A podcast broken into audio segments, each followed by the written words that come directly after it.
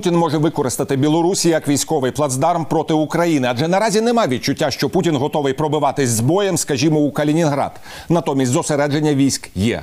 Державний секретар Сполучених Штатів Ентоні Блінкін вже зробив вкрай серйозне попередження. У нас нема ясності щодо намірів Москви, але ми знаємо її тактичну схему. І наше занепокоєння полягає у тому, що Росія може зробити серйозну помилку при спробі повторити те, що вона здійснила у 2014 році, коли вона зосередила сили вздовж кордону, перейшла на суверенну українську територію і неправдиво стверджувала, що її спровокували. Ентоні Блінкен, державний секретар США. Про можливі сценарії нової фази агресії, які кроки слід зробити якнайшвидше, український опозиційний політик, екс-амбасадор України у Білорусі Роман Безсмертний.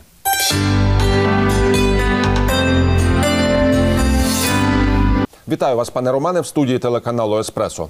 Так звана міграційна криза чи так званий білоруський сценарій насправді не про Білорусь і не про мігрантів. Кремль використовує наявний в нього інструмент не лише для дестабілізації наших найближчих сусідів Литви і Польщі. Він використовує цей інструмент для розгортання своєї військової присутності і водночас нацьковує Лукашенка. Так, на наших найближчих союзників, але це напевно теж не все. Лукашенко зараз на себе перебирає функцію громовідводу путінського. Так і вже європейський союз просить Путіна, умовно кажучи, притримайте вашого ротвейлера. Ну абсолютно правильно визначено те, що по відношенню до того, що відбувається, не можна використовувати поняття міграційна криза, біженці і так далі. Це спецоперація. Це спецоперація, причому в звичних і традиційних рамках і тактиці, яку завжди проводила спочатку радянська КГБшна система, тепер кремлівська ФСБшна система. Мета цієї е, спецоперації під прикриттям частини нужденних дійсно осіб, які потребують е, соціального захисту, соціальної допомоги, реалізації прав.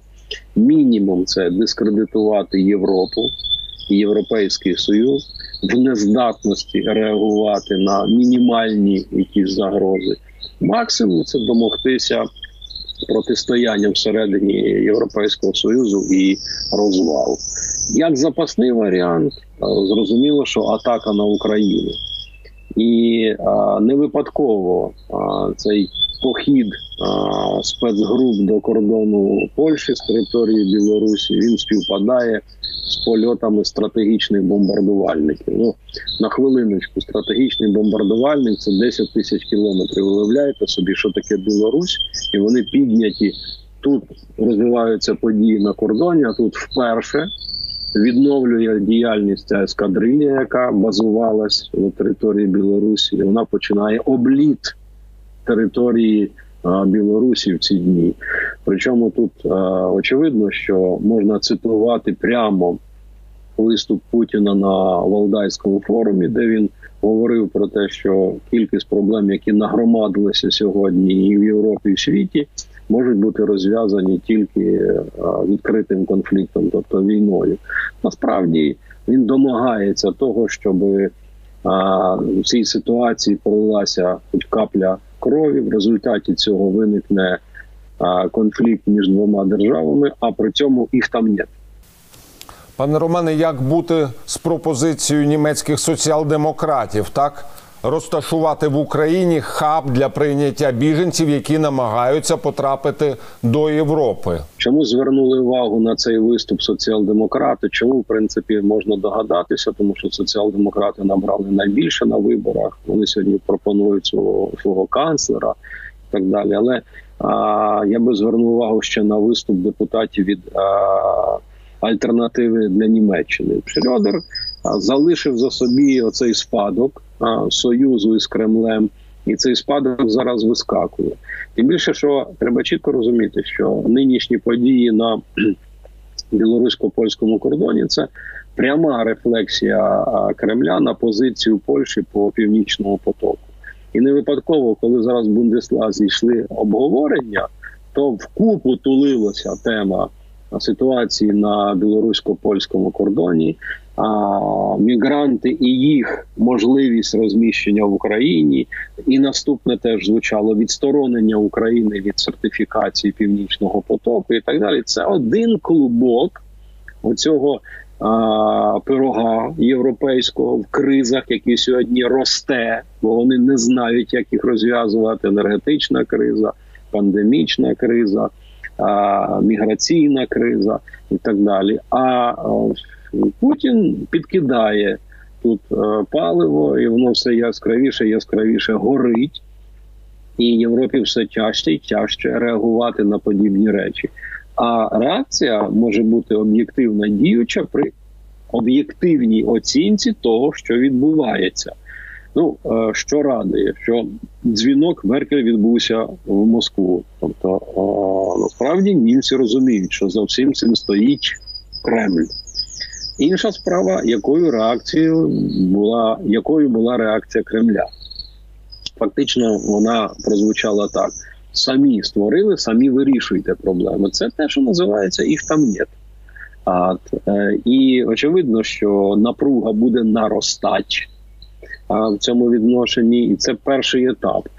Якщо він Європа прокинеться і зможе загородити цю атаку в усіх складових то вектор буде повернуто проти України. Тут і сумнівів того немає. Пане Романе, ви дуже вірно відзначили так можливість скерування чи перескерування цього вектору з Європейського союзу на Україну. І ми бачимо, як Лукашенко почав вдавати з себе цілком незалежного геополітичного гравця. Я наголошую на слові вдавати з себе. Тобто, наскільки я розумію, він рухається за чіткими методичками Путіна.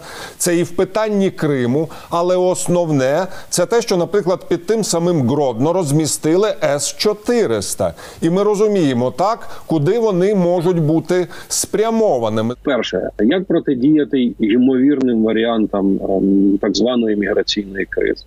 Україна це воююча держава, і при появі елементарної загрози територіальної цілісності суверенітету дається команда вогонь на враження, і ніхто не буде розбиратись. І це треба пояснити чітко. І в столицях, звідки е, задіюються люди для прикриття цієї операції, і в столицях, які проводять цю операцію, і в столицях, які не можуть виробити протидію. Україна воююча держава. І тому вона повинна захищати себе не тільки від прямого ворога, а й від сателітів цього ворога від союзників цього ворога, від територій тих, з боку яких відбувається загроза територіальній цілісності суверенітету. І це треба, щоб українські дипломатичні служби відповідним чином донесли до урядів держав, які задіюються в цьому процесі. Я наголошую не тільки на тих, хто це проводить, а й на тих з територій, яких з'являються люди в прикордонні з Україною в сусідніх державах і так далі. Наступне. Треба пояснити, в тому числі і німецькій стороні, що в Україні щороку проходить величезна кількість натуралізації. Якщо подивитися на статистику, то навіть українці здивуються, скільки щороку Україна натуралізує, тобто приймає до громадянства представників цих держав.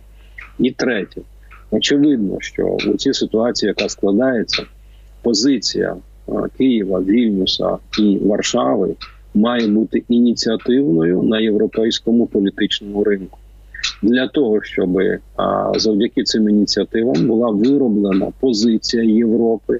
Ця позиція була відповідним чином забезпечена ресурсами і політично підтримана.